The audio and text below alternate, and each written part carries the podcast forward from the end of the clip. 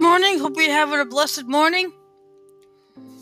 I hope you're staying safe, washing your hands, staying home, practicing social distancing if you do have to go out, and just enjoying your uh, quarantine time. Here is a devotion uh, that I hope you'll enjoy. Uh, daily Bible verse. And not only they, but ourselves also, which have the first fruits of the Spirit, even we ourselves groan within ourselves, waiting for adoption to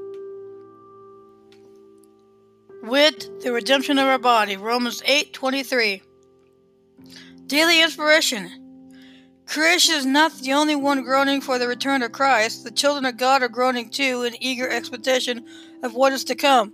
The Holy Spirit helps us remain patient and at rest as we contend with the things of this world. When the when that day comes, all of God's children will celebrate as the promise of what is to come will be fulfilled. Daily prayer.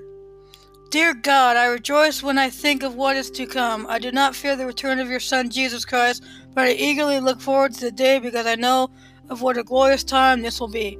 All that we have faced on this earth will come to an end, and we will all be one in eternity. While we wait, thank you, Father, for giving us the Holy Spirit who helps us in our patience. In Jesus' name I pray. Amen. And Abram Went by Francis Taylor. God knows the path we should be following. Genesis 12 1 through 3. I am not sure what, that I would have had the courage to do what Abra- Abraham did. Where did he find the faith to listen to this voice of God and belief? Abraham was not a nomad.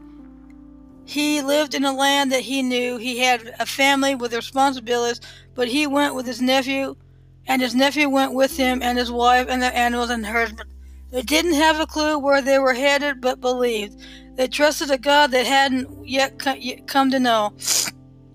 We have we have had over 4,000 years of scripture to read and reflect upon, and we still have problems trusting that God knows the path we should be following.